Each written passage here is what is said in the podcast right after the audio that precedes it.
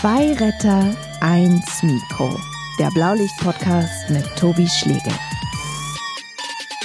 Also es gab ja bei uns im Rettungsdienstbereich ähm, einen Fall von Jugendlichen, die auf dem Weg zur Party waren, ähm, drei Stück, und sind auf der Landstraße gefahren und eine sollte eigentlich mitfahren, ist aber krank geworden, ist in dem Abend nicht mitgefahren. Die sind verunglückt auf, auf der Landstraße und sind alle gestorben an diesem Einsatz. Also so, dass man auch gar nichts mehr machen konnte. Die waren relativ schnell sichtbar tot.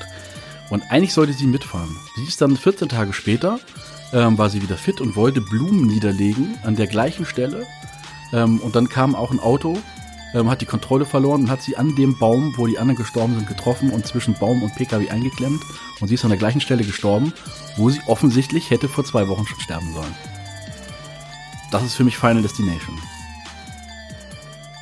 Zwei Retter, eins Mikro wird euch präsentiert von der Techniker Krankenkasse und dem FC St. Pauli, den zwei Partnern mit einer gemeinsamen Mission, die Welt ein bisschen besser zu machen.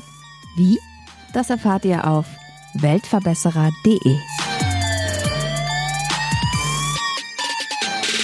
Willkommen zur Premiere. Zwei Retter, eins Mikro. Nur Retter kommen hier zu Wort, also vor allem Menschen aus dem Rettungsdienst und der Pflege. Um sie und ihre Erlebnisse soll es hier gehen. Unglaubliche Geschichten, traurige Geschichten, aber auch skurrile und amüsante Geschichten aus dem Blaulichtmilieu. Die härtesten und verrücktesten Geschichten schreibt eben das Leben selbst. Und die werdet ihr hier hören und dürft sie auch gerne weitererzählen. Gleichzeitig wollen wir mit diesem Podcast aber auch über politische Veränderungen diskutieren. Also, was muss sich ändern, damit die Arbeitsbedingungen endlich besser werden? Und es gibt einen großen Service für euch da draußen, denn immer in den letzten 10 bis 15 Minuten gibt's hier unsere große Erste-Hilfe-Schule. Erste Hilfe für alle sozusagen. Da werden wir euch, liebe HörerInnen da draußen, Erste Hilfe beibringen. In jeder Folge gibt es ein neues Notfallbild. Und wenn ihr alle Podcast-Folgen von Zwei Retter, eins Mikro gehört habt, dann bekommt ihr am Ende das große Schlegel Erste-Hilfe-Zertifikat. Wenn das kein Grund ist, jetzt hier dran zu bleiben, dann weiß ich auch nicht. Und in jeder Folge habe ich einen Gast, der im Mittelpunkt steht. Und heute ist das Matthias. Wir kennen uns gut. Matthias ist Pfleger auf einer Intensivstation und gleichzeitig fährt er auch Rettungsdienst. Also der perfekte Kollege für Folge 1. Ein paar von euch werden ihn vielleicht kennen. Er war auch schon dabei in meinem Podcast Fighting Corona. Den gibt's ja nicht mehr und über Corona wollen wir in diesem Podcast nur am Rande reden. Aber ich finde, Matthias ist die perfekte Verbindung, das Scharnier sozusagen zwischen diesen beiden Podcasts. In Fighting Corona ging es eben nur um Corona. Zwei Retter, eins Mikro ist thematisch viel breiter aufgestellt. Das werdet ihr jetzt merken. Herzlich willkommen am Mikro, Matthias. Moin. Wie geht's dir? Was macht der Pandemiestress? Ja, also es ist ja, gut, die Pandemiezeit ist ja immer schwierig, gerade im Krankenhaus, aber auch im Rettungsdienst ist die Arbeitsbelastung immer hoch, egal in welcher Phase wir uns befinden. Mhm. Ähm, werden wir auch die Masken weiter ja äh, auch dieses Jahr noch tragen müssen. Und ähm, das ist natürlich, ein, egal wo wir uns befinden, ist das die Arbeitsbelastung einfach immer hoch. Ich möchte beginnen mit einer Frage, die ich oft gestellt bekommen habe. Ich war ja so ein bisschen unterwegs ähm, mit meinem Roman Schockraum und musste dann doch ein paar Interviews geben. Und eine Frage kam immer wieder hoch und es ist mir eine diebische Freude, dir jetzt diese Frage stellen zu dürfen, ohne sie selbst beantworten zu müssen. Pass auf. Welcher dramatische Einsatz oder Fall geht dir nicht mehr aus dem Kopf? Diese Frage höre ich zum ersten Mal in meinem Leben. Hm. Nein, also das ist der, das geht nicht nur dir so, diese Frage wird man immer, jeder stellt sie, der nicht aus der Materie kommt, stellt immer diese Frage. Und ähm, ich finde, die ist nicht so einfach zu beantworten, wenn man viele Jahre schon im Beruf ist. Also ich bin jetzt über 15 Jahre auf der Intensivstation und auch genauso lange im Rettungsdienst. Ähm, finde ich das manchmal schwierig, das auf einen Fall zu konzentrieren. Gerade in der Klinik ist es so, dass ähm, ich habe ja ähm, viele Jahre, zehn Jahre auf einer Intensivstation gearbeitet in der Neurochirurgie, die haben natürlich immer viele junge Patienten. Mhm. Und klinisch ist es so, dass mir die jüngsten, also die Kinder und Jugendlichen, die wir dann doch auch mal betreuen, sind die, die einem nicht aus dem Kopf geht. Im Rettungsdienst ähm, gibt es einen Verkehrsunfall, der mir immer noch, äh, also wenn man darüber nachdenkt, immer noch die äh, bisschen Gänsehaut macht. Es gibt so Fälle, die vergisst man einfach nicht. Da brauchen wir nichts äh, vormachen. Und das ähm, war ein schwerer Verkehrsunfall und da sind wir wieder beim Thema Jugendlichen mit drei Personen und davon sind ähm, 19 und 17 gestorben und der 20-Jährige hat überlebt. Mhm. Der war auch der Fahrer und auch der Schuldige. wie das ja immer so ist im Leben, ist es nicht gerecht. Ähm, seine beiden Kumpels sind tot, er hat überlebt. Und das war halt so, dass die so deformiert waren. Also er ist mit dem inklusive Beifahrersitz aus dem Pkw geschleudert worden, dann von seinen eigenen Feuerwehrkollegen, der auch bei der Feuerwehr war, reanimiert worden und der andere war hinten auf dem Rücksitz so eingeklemmt, dass man ihn gar nicht mehr hätte reanimieren können, weil er keine Füße mehr hatte oder keinen Unterschenkel mehr hatte. Und es auch so war, dass der Polizist vor Ort auch gleichzeitig der Vater war und der seinen eigenen Sohn identifizieren sollte. Und sie haben, sind halt beide gestorben und der andere ist dann witzigerweise auch zu uns ins Klinikum geflogen worden und ich habe ihn sowohl im Rettungsdienst, also an der Erstversorgung betreut, mhm. als auch auf der Intensivstation danach. Und dann natürlich das äh, ethische Dilemma. Ich wusste ja, dass er den Unfall verursacht hat und auch warum er den Unfall verursacht hat. Und dann die Frage, betreust du den jetzt auch auf der Intensivstation oder nicht? Erzählst du deinen Eltern, die ja dabei waren, und das ist ja der große Unterschied Klinik und Rettungsdienst. Wenn man in der Klinik auf der Intensivstation lernen wir irgendwann die ganzen Angehörigen kennen. Im Rettungsdienst bist du 20 Minuten. Du hast zwar einen hochkritischen Patienten, wo noch keine medizinische Maßnahme passiert ist. Das heißt, da ist das strukturierte Arbeiten das Allerwichtigste, schnell und effizient zu arbeiten. Das ist ja auch das, was uns im Rettungsdienst das meisten Spaß macht. Ähm, und der Klinik ist natürlich viel breit gefächerter, aber da hast du dann natürlich dann auch den Kontakt zu den Angehörigen und zu den Eltern. Da das ethische Dilemma, sagt man den Eltern, dass man vor Ort war, dass man an der Einsatzstelle war, dass man gesehen hat, was passiert ist, denn die sind ja blind, die können das ja immer nur aus Erzählungen erfahren. Und äh, betreut man den jetzt oder betreut man den nicht, weil man ja nicht ganz unvoreingenommen in die Situation geht. Hm. Wie hast du das aufgelöst? Äh, wie immer in meinem Leben habe ich die Flucht nach vorne ange angetreten und habe mich dafür entschieden, ihn zu betreuen, weil ich gesagt professionelle Arbeit und trotzdem hat er ja äh, die beste medizinische Versorgung verdient. Mhm. Ähm, und ich habe den Eltern das gesagt und habe auch mit denen abgesprochen, ähm, was darf raus, was, weil die, das eine große Aufregung auch natürlich auch gegeben hat unter den Kollegen der Feuerwehr. Auch in Absprache mit den Angehörigen darf man denen erzählen, wie es ihm geht und so weiter und so fort. Hat dir jemand geholfen, diese Bilder so ein bisschen zu verarbeiten? Also eigentlich gibt es ja weder auf den Intensivstationen noch im Rettungsdienst äh, gibt es ja so richtig äh, Nachsorge. Also das, was man sich selbst in seinem organisiert, wenn man das ein paar Jahre macht, ist ja das, soziale Umfeld, äh, was es macht. Aber professionelle Hilfe. Naja, du könntest das KIT-Team zum Beispiel rufen, das Kriseninterventionsteam vom Roten ja. Kreuz. Die sind ja auch für Einsatzkräfte da. Also in diesem Fall war es tatsächlich so, dass wir das äh, auf der Wache gemacht haben. Mhm. Also unser Wachenleiter ist sogar auf die Wache gekommen. Die Bereitschaften, also die ehrenamtlichen Kollegen sind gekommen und haben den Rettungswagen besetzt und haben gesagt, wir nehmen euch jetzt mal eine Stunde raus, dass ihr euch hinsetzen könnt ähm, und das besprechen könnt. Dafür, das ist natürlich eine hervorragende Zusammenarbeit dann. Und gesagt haben, wir decken jetzt einmal eine Stunde euers ab und dann haben wir das tatsächlich peu à peu miteinander besprochen. War das auch gleichzeitig ein Fall mit den schlimmsten Verletzungen, die du gesehen hast? Also im Rettungsdienst würde ich sagen, ja, waren die schon, also Polytraum sind ja dann immer, also die, die Schwerverletzten sind dann ja immer blutig. Also der schlimmste, den ich gesehen habe, war tatsächlich ein klinischer Fall. Ein, auch einer, der mir in der Klinik nicht aus, aus dem Kopf geht, ist jemand, der es geschafft hat, mit einem China-Böller sich das Gesicht wegzusprengen. Und so, so halt auch, dass das Auge rausgeguckt, raus, oh, bitte, nee. raushing, wie in so einem, wie in so einem schlechten Horrorfilm. Also ist übrigens auch publiziert worden ja. im Ärzteblatt, aber und halt auch die Hirnhaut mit weggesprengt und ähm, ja, das fand ich so eigentlich das, wo man halt direkt drauf gucken konnte. Mhm. Und so, da kam dann nach der Erstversorgung dann auf die Intensivstation, dann sieht man ja trotzdem, was da ist. Okay, ich denke nur an die HörerInnen da draußen, ne? deshalb sage ich auch, oh nee, man, man leidet jetzt quasi bei diesen Geschichten so ein bisschen mit. Ich muss an dieser Stelle aber auch sagen, dass man Einsätze auch mitnimmt, die nicht unbedingt blutig sein müssen. Stimmst du mir dazu? Ja, auf jeden Fall. Also weil, und das ist so ein bisschen das, was ich den Leuten auch mal vermittel, weil die Not der Leute ist nicht immer der Verkehrsunfall und ähm, der halbe Kopf ab und so weiter, sondern Leute, die aus ihrem Alltag gerissen werden. Mhm. Also dann auch dramatische Situationen. Jetzt in der Corona-Zeit sind die Situationen manchmal noch dramatischer, weil die Angehörigen sich nicht mal verabschieden können.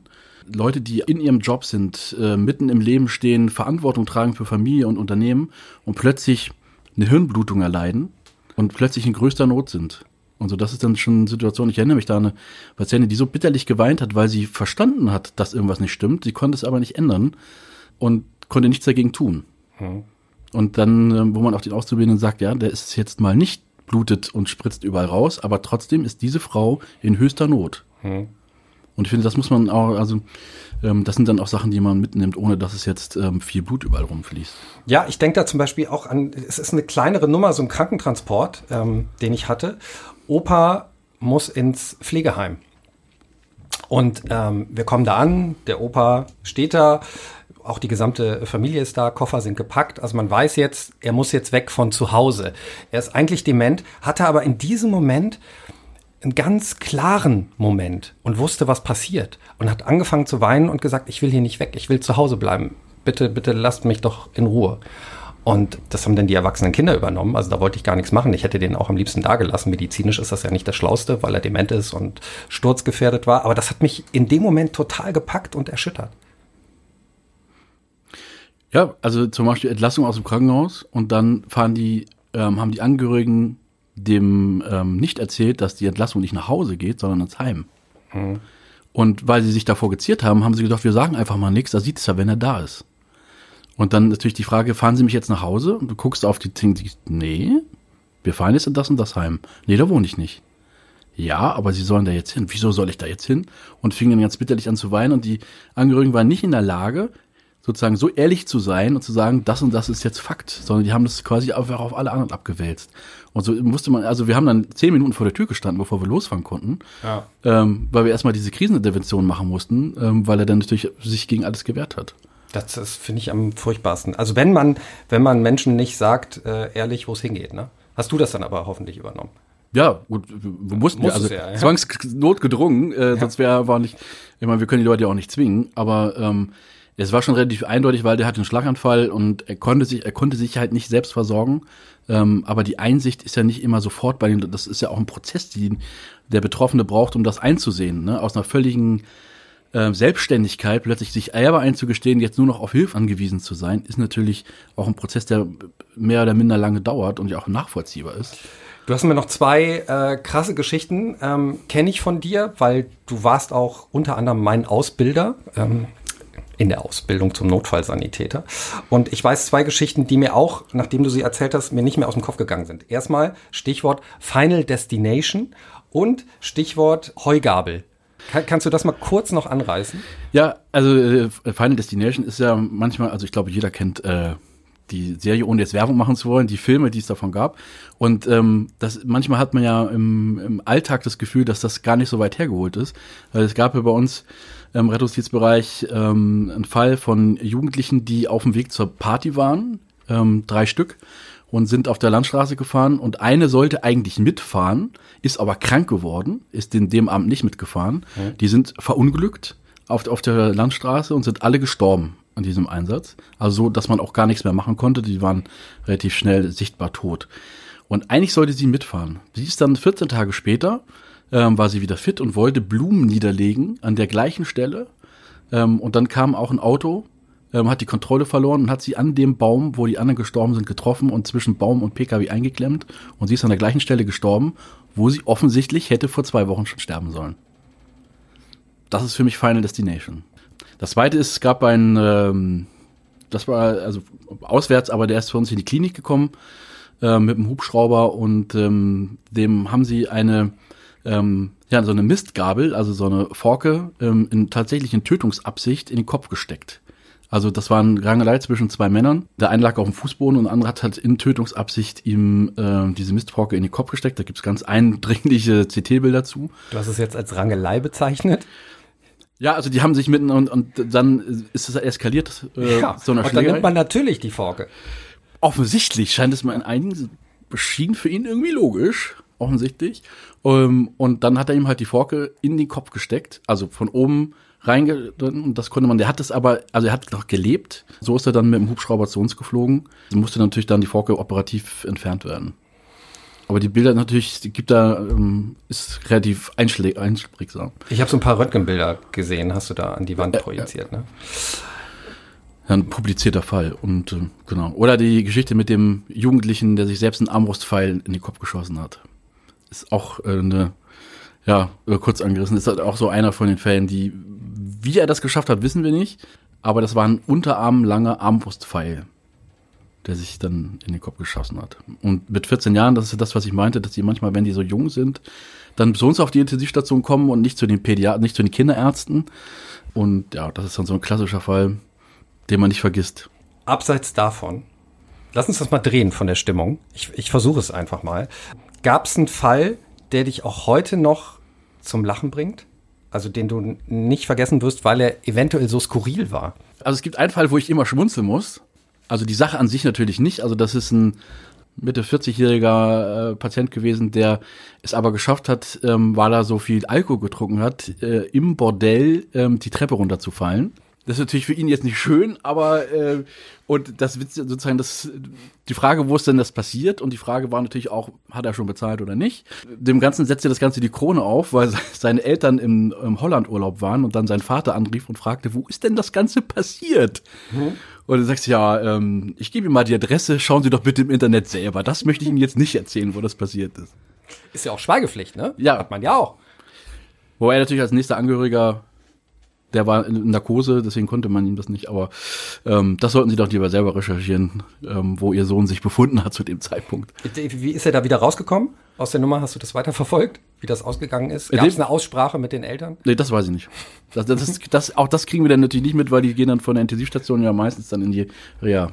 Ja, aber er, er ist noch da. Ihm geht es vielleicht noch gut ja. und er hört das jetzt hier gerade. Ich hoffe nicht. er kennt sich natürlich nicht selber, weil wir haben das total verfremdet. Äh, Matthias, was mich ja oft ärgert, ist, wenn man rausfahren muss wegen irgendeinem Quatsch. Also Lappalien ist jetzt so ein bisschen das Stichwort. Das, das ärgert uns massiv. Also mein Extrem war da wirklich jemand, der äh, gepupelt hat in der Nase. Dann hat es ein bisschen geblutet. Er hat natürlich die 112 angerufen. Dann waren wir da und es hatte auch schon aufgehört, wieder zu bluten. Und was mich da aufregt, also ich war da richtig sauer. Ich habe den auch äh, angemacht, also so ein bisschen angeschnauzt. Das tat mir auch im Nachhinein total leid. Aber das Problem ist ja, der Wagen, der Rettungswagen ist in dem Moment, in dem man diesen Einsatz hat, diesen Quatsch-Einsatz, ist er nicht frei für andere Notfälle. Und um die Ecke könnte ein Kind verunglücken. Wir wären nicht frei. Es müsste irgendein Rettungswagen von weiter weg kommen. Und das ist natürlich dann echt viel Zeit, die da verloren geht. Und das hat mich einfach komplett aufgeregt. Und dann gibt's ja so viel davon. Also wir fahren ja raus wegen so Quatschsachen wie Rückenschmerzen seit äh, fünf Wochen schon und der hätte schon längst mal zum Hausarzt irgendwie gehen sollen. Hast du sowas, äh, wo du jetzt hier was auf den Tisch knallen könntest? Das würde mein äh, Popel nochmal überbieten ob das jetzt überbietet, aber ich finde ja manchmal, wenn die einfach in ihrer Situation überfordert sind, mhm. ähm, habe ich ja manchmal noch ein bisschen mehr Verständnis und kann sagen, okay, dann kommt jetzt mal der Profi und sagt, das ist alles nicht so schlimm, bleiben Sie gern zu Hause. Auch das akzeptieren ja einige nicht und bestehen darauf, trotzdem transportiert zu werden. Aber ich werde ja unruhig, wenn die Leute das bewusst nutzen, weil sie sagen, mit dem Rettungswagen komme ich aber schneller dran. Also das, ich habe Leute gehabt, die zu mir gesagt haben, ja. Aber das ist ja völliger Unsinn, ne? Das müssen wir jetzt mal klarstellen. Ja, genau. Man kommt nicht schneller dran. Aber das ist halt das, was die Leute sagen, ja, ich habe sie jetzt gerufen, weil ich weiß, dass ich zum Hausarzt gehen könnte, aber wenn ich jetzt selber in die Notaufnahme fahre, dann sitze ich am Wartebereich ähm, und mit ihnen komme ich schneller dran. Und ich, deswegen rufen sie sich jetzt ernsthaft an, weil das finde ich schon missbräuchlicher äh, Gebrauch vom Rettungsdienst. Und dann hast du wirklich einen echten Notfall, einen echten Herzinfarkt, der drei Straßen weiter ja. wirklich Hilfe braucht. Und dann stellen die nämlich genau das, wollte ich sagen, dann stellen die nämlich fest, die kommen gar nicht schneller dran, weil ja die Triage die jetzt unter Covid ja negativ dargestellt wird, aber ja alltägliche Praxis in allen Notaufnahmen ist, wird ja die, die Schwestern und Kollegen und Kollegen der Notaufnahme ähm, ja die Leute triagieren und sagen, hat nix, kann warten, dann wartet der genauso lange. Und das machen die auch manchmal extra, ne? wenn die merken, dass das missbraucht wurde. Dann liegt man halt mal acht Stunden da auf dem Gang. Nicht immer, wenn man acht Stunden warten muss, ist man schlecht dargestellt, aber manchmal ist auch so viel zu tun. Aber genau, also wenn natürlich auch von uns der Hinweis kommt, wir haben ja äh, in der Regel auch ein enges Verhältnis zu unseren Notaufnahmen ähm, und man schon den Hinweis gibt, dann sehen die das natürlich auch schnell. Ne? Also die Leute sind nicht so dumm, wie einige offensichtlich immer glauben. Ich würde gerne mal über deinen Werdegang reden, weil das ist ja schon insofern besonders, weil die Frage ist, warum machst du das, was du gerade machst. Also du hättest ja auch eine Banklehre machen können, ne? du hättest ein, ein Start-up gründen können, hast du aber nicht gemacht. Also du hast auf viel Kohle verzichtet. Warum bist du in der Pflege und im Rettungsdienst gelandet? Also was war da deine Grundmotivation? Eigentlich gab es für mich ehrlicherweise nie eine Alternative. Also es gab mal eine Alternative, Medizin zu studieren und so weiter, war aber der Schulabschluss nicht gut genug dafür. Und dann habe ich okay, musst du halt über einen zweiten Bildungsweg machen. Aber ähm, und ich wollte tatsächlich auch von Anfang an die Doppel Weg, also sowohl Präklinik, also Rettungsdienst als auch Klinik und habe während der Krankenpflegeausbildung auch schon in Wochenendkursen den Rettungssanitäter damals gemacht. Und so hat sich diese, bin ich immer in beiden, erst in der Ausbildung, dann den Rettungssanitäter, dann war ich auf Normalstation und bin auch als Rettungssanitäter gefahren, dann auf 450 Euro. Aber warum dieser Bereich? Hast du ein Helfersyndrom? Wie viele in diesem Milieu? Äh, oh, das war, also, ja, ist glaube ich schon, ganz ehrlich. Also, ein Stück weit schon. Also, das wird ich glaube, das wird im Laufe der Jahre weniger. Also am Anfang ist es deutlich ausgeprägt, je länger man das macht, umso mehr, denke ich, ähm, kommt man dazu, für sich selber zu sorgen und kommt man auch dazu, politisch zu denken. Heute ist ja so, dass wir diese politische Ausbildung schon, äh, politische Überzeugung auch schon mit in die Ausbildung nehmen, also ich jedenfalls, so dass ich jetzt das Gefühl habe, dass die jungen Kollegen dann deutlich noch mehr hinter sind als wir früher. Ähm, also dass ich das Gefühl habe, also heute, früher hat man das wirklich gemacht, weil man den Leuten helfen möchte. Ich mochte immer die Kombination aus halt schnell und effizientem Arbeiten und dabei einen guten Erfolg zu sehen. Und eben die Komplexität des Rettungsdienstes und Komplexität ähm, der Intensivpflege. Mein alter Chef, bevor ich den Vertrag, den Ausbildungsvertrag beim Roten Kreuz unterschrieben habe, hat immer gesagt, am Ende des Tages weißt du, was du vollbracht hast. Und er hatte im Nachhinein total recht. Und es, es ist so ein guter Satz. Und es gibt, glaube ich, so viele da draußen, die einen Job haben, von dem sie nicht wissen abends, was, was habe ich da eigentlich gemacht? Hat es Sinn gemacht? Und das erleben wir ja nicht in der Pflege oder im Rettungsdienst. Ist das ein Satz, der dir auch immer so am Ende des Tages ein bisschen hilft? Ich sag mal so, es gibt Fälle, da ist es so. Und es gibt Tage und Phasen, da ist es nicht so. Hm. Also es gibt Phasen und Tage, da ist äh, Corona-Zeit ist ja ein gute, gutes Beispiel dafür, wenn du jeder Schicht äh, ähm, immer einen Toten hast, dann zweifelt man irgendwann mal. Und dann kommt aber, deswegen würde ich das gar nicht tageweise sehen, aber dann kommt immer irgendein Fall, wo es gut läuft. Hm. Und dann weißt du, okay, es lohnt sich doch. Ähm, und das macht die anderen auch alle wieder wett. Und solange man diese, solange man diesen, diesen Kreislauf quasi hat, ähm, kann man den Job auch machen. Dann lass uns mal kurz über die anderen reden, also die anderen Tage, die Schattenseiten. Was sind für dich die, die Schattenseiten? Ähm, du hast mir ja in Fighting Corona mal erzählt, dass du dich gerade wie Kanonenfutter fühlen würdest. Es ist ja auch immer noch so, ne? Also, ähm, also gerade Pflege und Rettungsdienst, äh, was hat das, ähm, also wie lange hat dieser Weg gebraucht, ähm, wenn ich jetzt zum Beispiel ähm, äh, gegen Ende des Jahres ähm, an die ähm, Tarifverhandlungen denken, ne, denke. Also wohl sind ja im öffentlichen Dienst, da fällt ja unsere Klinik drunter. Mhm. Ähm, was musste man streiken? Da mussten wir drei Tage streiken in der größten Pandemie, weil der Arbeitgeber sich auf, der Arbeitgeberverband sich offensichtlich größere Chancen ausgerechnet hat, dass in der Pandemie die Rückhalt nicht so groß ist. Das finde ich ethisch extrem fragwürdig. Und das motiviert niemanden im Krankenhaus in dieser Krise nochmal in die nächste Krise zu gehen. Und keiner weiß, wie lange das noch dauert. Hm. Ähm, und im Rettungsdienst ist es ja auch genauso gewesen. Ne? Also wie, wenn ich an die DRK-Tarifsachen äh, denke, der, der Rettungsdienst ist immer in vorderster Front. Die gehen in die Wohnung. Wir sind im Krankenhaus relativ geschützt. Im Verhältnis. Natürlich haben wir die kritischen Fälle, aber der Rettungsdienst geht ja in unbekannte Gewässer, sage ich mal so. Nicht Gewässer, aber wir gehen in jede Wohnung, wir gucken uns jede Wohnung an, wir sind, kommen in Situationen, die wir vorher nur durch ein kurzes Telefonat an die Leitstelle erfahren haben, was überhaupt vor Ort ist. Ähm, und immer wieder gibt es da auch Situationen, dass jemand ungeschützt reinläuft, weil keine, keine Warnung vorhanden ist. Ähm, und da diskutieren wir in der Tarifverhandlung, ob es einen Corona-Bonus gibt oder vielleicht ein bisschen mehr Geld. Während andere Bereiche, die monatelang in Kurzarbeit sind, trotzdem 900 Euro Corona-Bonus kriegt. Aber die, die an der Front sind, plötzlich alle systemrelevant. Ähm, wir, die da arbeiten, wussten das irgendwie schon vorher. Wir haben es geahnt. Ja. ja. Wenn, man 112 anruft und niemand kommt, ist irgendwie komisch mit dem System. Und die müssen das plötzlich so hart erkämpfen und müssen wirklich in Streiks gehen, um sich Corona-Hilfen, äh, also der Rettungsdienst ist ja nicht mal ähm, erwähnt jetzt in der staatlichen Corona-Hilfe. Da war erst nur die ambulante Pflege. Es sei allen Kollegen in der ambulanten Pflege gegönnt, die haben auch einen schweren Job. Aber ich bin da vielleicht nicht objektiv, aber aus meiner Sicht trägt die Last oder hat die Last der Corona-Pandemie hauptsächlich die Intensivpflege getragen. Alle anderen haben viel zu tun gehabt. Aber die wirklich schweren Fälle und äh, die zweite Welle war ja noch schlimmer und die noch mehr Tote und so weiter. Also die, die meisten davon auf der Intensivstation sterben. Und äh, die Kollegen, zum Beispiel die Reinigungskräfte, die Physiotherapeuten und alle, die da auch mitmachen und der Rettungsdienst halt nicht mit bedacht. Mhm. Das ist für mich schwer nachzuvollziehen. Das werde ich jeden Gast hier fragen. Was muss sich ändern im System, deiner Meinung nach? Was sind die wichtigsten Punkte? Also ich glaube, wir müssen uns grundsätzlich darauf besinnen, was ist uns wichtig. Also äh, als Gesellschaft, ein gesellschaftliches Problem, zu sagen, ist uns wichtig, die Leute, die unsere Gesundheit und unsere Angehörigen schützen, unsere Kinder ja teilweise, wenn wir an die Kinderkollegen der Kinderkrankenpflege denken oder auch der Erzieher und so weiter, die ja auch, äh, dadurch, dass die Kinder keine Maske tragen, ja auch immer an vorderster Front stehen. Also wie wollen wir grundsätzlich als Gesellschaft mit den Leuten umgehen, die sich für uns und unsere Liebsten kümmern? Ähm, oder das ist mir so der erste Punkt. Und dann muss man sie auch entsprechend bezahlen. Mhm. Es ist überhaupt, also dass der Rettungsdienst oder die Intensivstation streiken können. Das, ne, also das war ja vor Jahrzehnten gar nicht denkbar großartig, weil die können nicht streiken. Wenn die nicht kommen, dann werden die Leute nicht versorgt. Also es ist doch ein Armutszeugnis, dass man diese Leute überhaupt in die Situation bringt, streiken zu müssen und nicht die Fürsorgepflicht hat zu sagen, ihr kümmert euch um uns und unsere Angehörigen und wir kümmern uns um euch. Hm. Das finde ich ist ein gesellschaftliches Ding, was irgendwie passieren muss. Ich will ja mit diesem Podcast auch ein bisschen Mut machen, ne? dass, dass Menschen eventuell auch den Weg einschlagen und in den Rettungsdienst gehen oder in die Pflege.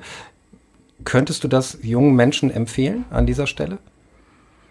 Nach all dem, was du gerade erzählt ja. hast. Na, wir wollen ein bisschen Mut machen. Insofern, warum ist dieser Job trotz allem einfach ein geiler Beruf? Also ich glaube, ähm, wenn man sich die Bewerbungszahlen anguckt, wie viele Bewerber gibt es auf wie viele Notfallsanitäter Auszubildungsstellen, mhm. ähm, dann haben wir ja doch deutlich mehr Bewerbung als Ausbildungsstellen, weil die Leute einfach auch Bock darauf haben. Wir haben nur nicht genug Ausbildungsstellen äh, um den Personal, die Personalnot äh, zu bekämpfen. Das heißt also, die, glaube die Motivation und im Rettungsdienst zu arbeiten, also was mir immer im Rettungsdienst Spaß macht, ist dieses schnelle und effiziente Handeln, dass man wirklich in kurzer Zeit den Leuten viel Gutes tun kann. Also mein Lieblingsbeispiel ist immer die Unterzuckerung. Man kommt ein Patient, der super kritisch ist, kaum ansprechbar und nach zehn Minuten Rettungsdienst sind die Patienten fit und unterhalten sich wieder mit mir. Nur mit ein bisschen Glucose, ne? Genau, nur indem ich ihnen ein bisschen Zucker spritze. Oder das, wenn er das nicht mehr schlucken kann. Ja? Ähm, und das sind so Sachen, ähm, oder Patienten, die starke Schmerzen haben. Und wir jetzt mit dem Notfallsanitätergesetz und hoffentlich auch irgendwann mal mit der politischen Überzeugung, dass auch der Notfallsanitäter Schmerzen nehmen darf. Regional dürfen sie es ja, es gibt aber immer noch Regionen, und das ist auch ein Armutszeugnis, dass immer noch Notfallsanitäter, die drei Jahre gelernt haben, keinen Schmerzen nehmen dürfen, ja. weil sich die Ärzte das vorbehalten und lieber den Patienten Schmerzen haben lassen, als dass sie Aufgaben abgeben. Das ist der wunderbare Föderalismus, den es hier gibt. Ne? Genau. Und das wollte man eigentlich mit dem Notfallsanitätergesetz abschaffen, hat es aber nicht hingekriegt und man ringt ja seit Wochen und Monaten immer noch darum. Ich arbeite im Bereich, wo wir es dürfen, weil wir eine vernünftige ärztliche Leiterin haben und äh, dann sozusagen Patienten, die vor Schmerzen schreien und dann unfassbar dankbar sind, dass sie keine Schmerzen haben müssen das sind halt Sachen, das macht einfach Spaß. Dahin zu kommen und wirklich was Gutes machen zu können innerhalb von kurzer Zeit, äh, die Leute wieder gut machen zu können. Also wir können ja nicht, nicht heilen, aber wir können die Symptome so lindern, dass die Leute damit leben können. Und jeder, der das von seinen Angehörigen weiß, fünf Minuten mehr oder weniger Schmerz machen schon einen erheblichen Unterschied. Ja. Und ich muss dir sagen, bei mir ist ja so, ich habe ja jetzt ähm, dann doch etliche Jahre äh, hinter den Kulissen gearbeitet, vor den Kulissen und äh, in den Medien sozusagen. Und ich habe jetzt in ähm, drei, vier Jahren Rettungsdienst mehr Menschen fürs Leben gefunden, die ich da auch nicht mehr rauslasse aus meinem Leben, als in, in 20 Jahren äh, Medienbusiness. Es ist wirklich so. Also man findet da Kameraden, die man nicht mehr loslassen will. Das ist ja auch häufig so. Also häufig ganz viele Leute, die aus dem Rettungsdienst rauskommen, dann doch wieder zurückkommen, weil ähm, sozusagen der Zusammenhalt, weil wenn man miteinander, ich sag's jetzt mal auf Deutsch, wenn man miteinander durch die Scheiße geht und die größten Krisen bewältigt, ähm, schwere Fälle, schwere Kinderfälle und so weiter und das miteinander macht, das schweißt auch unfassbar zusammen. Hm. Und dementsprechend ist auch die Stimmung dann auf der Wache und das vermissen, viele, die den Rettungsdienst verlassen, vermissen das einfach so krass, dass sie dann doch wieder zurückkommen. Und das ist das, was mich immer auch noch am Rettungsdienst hält. Ne? Ähm, also ich könnte auch zum Beispiel, weil man die Leute schon so viele Jahre kennt und äh, jetzt irgendwo in ein anderes Bundesland gehen, woanders fahren, weiß ich gar nicht, ob das so viel Spaß macht. Weil man halt sich da auch wohl, ist auch ein bisschen Wohlfühlzone. In der Klinik ist natürlich, es ist nicht ganz so ausgeprägt, wobei auch dann man schwierige Fälle hat, aber die, ähm, die Intensivpflege ist noch komplexer. Also wer Bock auf Komplexität hat, mhm. ähm, in sozusagen die Ganzheitlichkeit des Patienten mit Ernährung, mit Beatmung, mit Mobilisation und, Pro und Prophylaxen ist ähm, dann in der Intensivpflege gut aufgehoben. Liebe HörerInnen da draußen, Sie haben mitbekommen, es ist nicht alles schlecht. Und äh, Sie dürfen jetzt auch ein bisschen Rettungsdienst spielen, denn wir kommen zu unserer großen neuen Rubrik. Erste Hilfe für alle. Erste Hilfe für alle wird Ihnen präsentiert von der Björn Steiger Stiftung.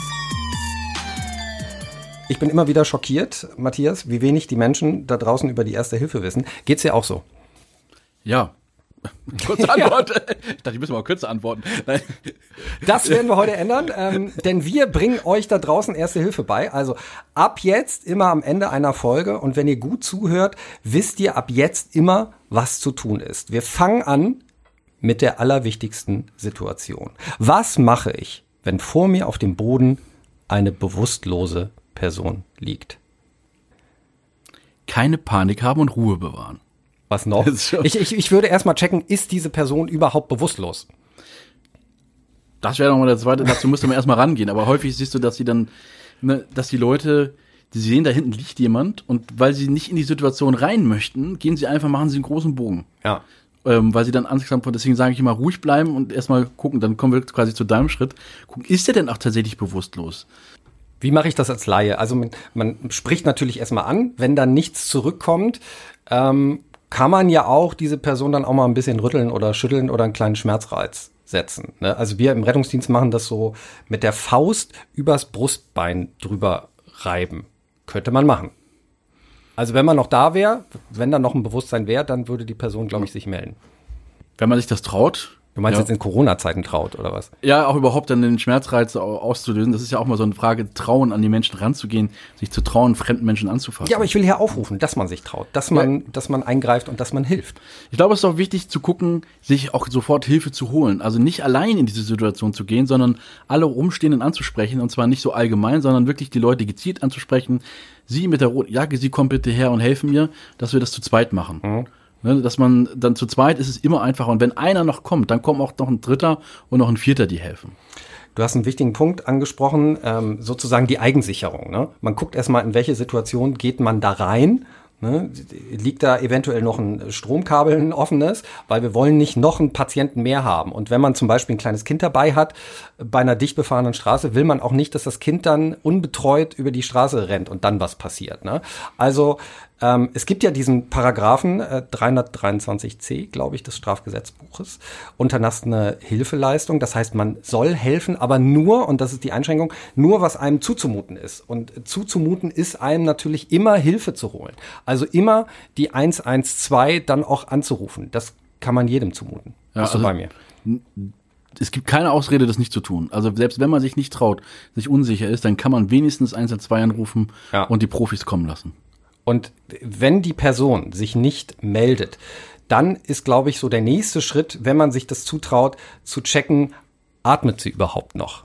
Und das kann man auch relativ einfach überprüfen, indem man zum Beispiel eine Hand auf den Brustkorb legt, ähm, hebt und senkt sich dieser Brustkorb. Man kann eine Atmung hören, man kann eine Atmung auch fühlen, indem man die Hand mal vor den Mund legt, den man geöffnet hat. Was findest du da noch wichtig? Also Puls wichtig- checken ist ja nicht so für den Laien relevant, ne? Nee, genau. Es gibt, also das ist für einige Profis offensichtlich schon schwierig, da gibt es eine Studienlage dazu. Also wichtig ist, der Patient ist nicht ansprechbar und er hat keine normale Atmung. Also ich bin da so im Thema Schnappatmung. Das ist nochmal eine, eine spezielle Form. Genau, ne? also die sieht aus wie, das sieht aus wie, der atmet zwar, aber das ist keine normale Atmung. Also wir sagen, er mu- es hat kein Bewusstsein und er muss normal atmen. Also wenn er nicht normal atmet, dass wenn die Atmung irgendwie komisch aussieht, dann soll man reanimieren. Das sagen die aktuellen Erste-Hilfe-Leitlinien. Ja, das ist sozusagen die klassische Herzdruckmassage. Ne, dann müsst ihr drücken. Vorher aber bitte Eigensicherung und äh, vorher habt ihr die 112 angerufen. Also kann ja auch ein Passant machen oder ihr könnt das Handy auch äh, laut stellen. Dann könnt ihr parallel schon mal mit dem Drücken anfangen. Jetzt ist ganz wichtig, Matthias, wir wollen drücken. Ne? Reanimation einleiten. Wie drückt man richtig in Corona-Zeiten? Weil also unabhängig von Corona kann man jetzt auch schon noch mal sagen, ihr müsst keine Mund-zu-Mund-Beatmung machen. Bitte lasst das einfach sein. Bitte drückt einfach. Oder? Genau. Äh, also die meisten zeigen ja, dass sie das, dass das Schwierigste für die Leute ist. Ne? Wenn, wenn man wirklich Mund-zu-Mund-Beatmung beim Fremden macht, der hat vielleicht sogar noch ein bisschen erbrochen, ist schwierig. Da muss man sich alle keine Gedanken machen. Wichtig ist, dass die Leute drücken und auch drücken, bevor der Rettungsdienst kommt. Ähm, das heißt also, man soll ungefähr auf Hälfte des Brustkorbes, also in der Mitte des Brustkorbes, tief ähm, fünf bis sechs Zentimeter eindrücken, das in der 100er Frequenz. Ich will nur sagen, wenn das nicht passiert, und der Rettungsdienst kommt nach acht Minuten oder in ländlichen Bereichen auch erst nach 15 Minuten und niemand hat was getan, dann können wir auch nichts mehr tun. Dann mhm. ist das ist so viel kaputt gegangen im Kopf, ähm, dass sozusagen die entscheidende Funktion sind die Ersthelfer, um das Überleben zu sichern. Das heißt, nichts zu tun ist immer schlecht schon Hirnnerven, das muss man nochmal sagen, sterben nach äh, ein, zwei Minuten. Das heißt, selbst wenn der Patient wiederkommt, haben wir da jemanden, der einen bleibenden Hirnschaden hat. Und das wollen wir alle nicht. Was man auch machen kann, ist, wenn wir jetzt äh, im Raum sind, also Fitnessstudios zum Beispiel, Geschäfte, Bahnhöfe, Flughäfen, die haben ja alle diese Defibrillatoren. AEDs, ne? Die, genau, diese AEDs, diese automatischen externen Defibrillatoren. Die kann man sich immer holen lassen. Viele Fitnessstudios haben die auch schon.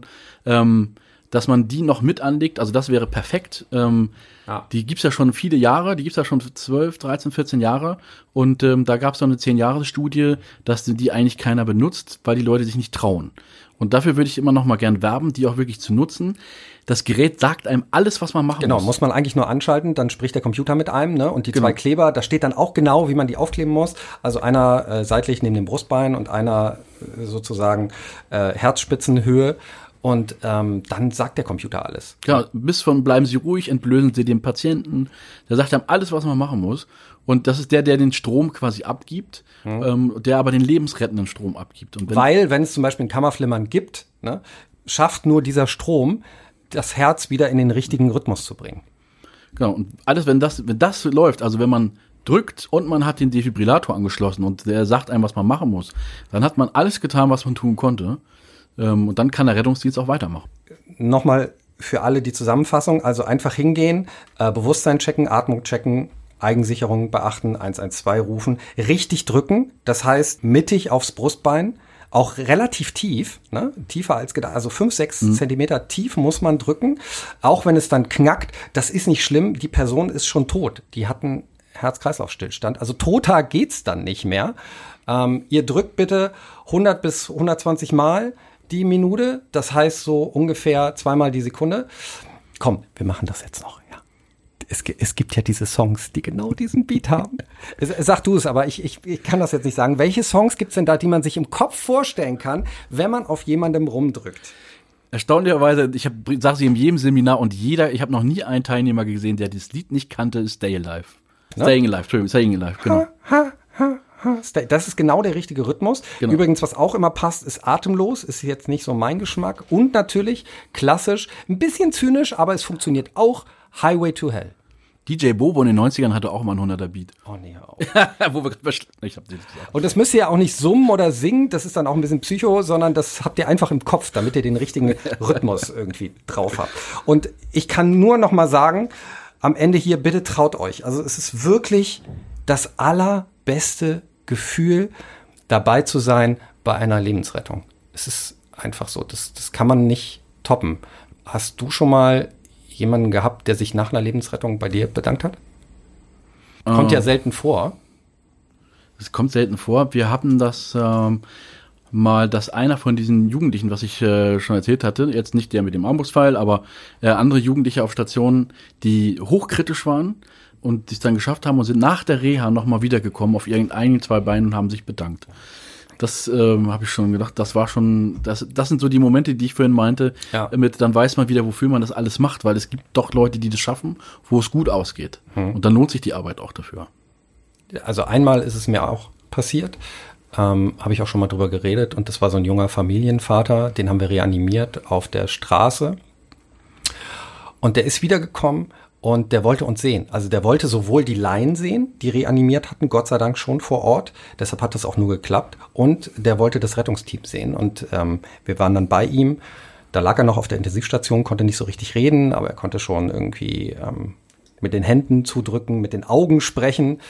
Und äh, ich wusste eine Minute, bevor ich da reingegangen bin, dass das wahrscheinlich so der intensivste Moment in meinem Leben wird. Und der ist es dann auch geworden also der Pfleger hat ihm dann gesagt, hier, ne, ähm, das ist äh, Herr Schlegel, der war dabei bei der Reanimation und ähm, das ist so ein Moment, der war so intensiv. Werde ich nie mehr vergessen. Also der hat sich so eingebrannt. Und das ist auch so ein Moment, den kann ich dir auch, in schlechten Momenten kann ich den wieder abrufen, weil ich den so gut gespeichert habe. Mhm. Also wenn mich diese Arbeitsbedingungen wieder so aufregen, diese Stundenlast und da auch die Patienten, all das, ähm, was man da so erlebt, dann kann ich diesen Moment wieder vor meine Augen holen und dann geht's mir besser. Ich hatte diesen Moment andersrum als tatsächlich als dieser Pfleger sozusagen. Also wir hatten auch wieder einen jungen Patienten, einen Fußballer, auch 15 oder so, und der ist mit dem Torwart zusammengestoßen, hat ein schweres Schädelhirntrauma, ist darunter reanimationspflichtig geworden mhm. Ähm, weil er sein eigenes Blut aspiriert hat. Und der Trainer, der Trainer ist hingegangen und hat im Strafraum diesen Jungen noch reanimiert mit den Eltern zusammen. Und er hat ihn so gut reanimiert, dass als der Rettungsdienst kam, nämlich genau das, was wir gerade gesprochen haben, als der Rettungsdienst kam, haben die relativ schnell nach fünf Minuten wieder einen Spontankreislauf bei dem Jungen hergestellt. Ist zu uns gekommen. Und am nächsten Tag kam dieser Trainer zu uns auf die Station, völlig Tränen aufgelöst und wollte nur wissen, ob er ihn kurz sehen kann, ob er irgendwas falsch gemacht hat. Und jetzt geht's ihm doch so schlecht. Und wo man dann gesagt hat, wissen Sie, Sie haben das so gut gemacht, dass dieser Junge jetzt immer noch lebt. Das ist schon erstaunlich. Und so, und dann hat er noch mehr geweint, weil er einfach dankbar war. Also das sind so die Situationen im, im anderen, wo man denkt, okay, ähm, das ist auch die Motivation, was zu tun, weil sonst wäre der Junge, hätte der Junge nicht mal eine Straffeld, äh, das, den Strafraum verlassen. Hm. Also es lohnt sich zu helfen. Ähm, es gibt dazu auch genügend Filme im Netz, so könnt ihr euch gerne mal angucken. Stichwort Laienreanimation oder generell Reanimation. Ansonsten ähm, kann ich nur empfehlen, macht mal einen Erste-Hilfe-Kurs, wenn die Pandemie wieder vorbei ist. Und hört euch die nächste Folge von Zwei Retter 1 Mikro an. Da erzählen wir euch dann nämlich alles über, das kann ich schon verraten, Schlaganfälle. So, ihr seid jetzt entlassen aus unserer Erste-Hilfe-Schule. Das war Erste Hilfe für alle. Pausengong. Matthias macht mal kurz den Pausengong. Dong. Sensationell. Wahnsinn, oder? Ich ja. habe lange geübt. Dieser Pausengong, meine Damen und Herren, ist auch gleichzeitig der Sendungsgong. Matthias, vielen, vielen Dank. Ähm, halt weiterhin durch und hör nicht auf, die Dinge anzusprechen, die verändert werden müssen. Du kämpfst nicht allein. Lass dir das gesagt sein. Dank dir. Vielen Dank. Das war sie. Die Premiere von Zwei Räder, 1 Mikro. Wenn es euch gefallen hat, schreit es raus in die Welt und sagt es weiter. Darüber freue ich mich sehr. Kommentiert und schreibt, was euch gefallen hat und äh, was wir noch verbessern könnten. War ja auch erst die erste Folge. Wir lernen gerne dazu. Und in zwei Wochen gibt's eine neue Folge. Zwei Retter, 1 Mikro. Bis dahin, bitte bleibt gesund. Und tschüss. Dieser Podcast ist eine Produktion der Björn Steiger Stiftung und der Gute-Leute-Fabrik. In Kooperation mit der Techniker Krankenkasse sowie dem FC St. Pauli. Mit freundlicher Unterstützung der Hamburger Morgenpost.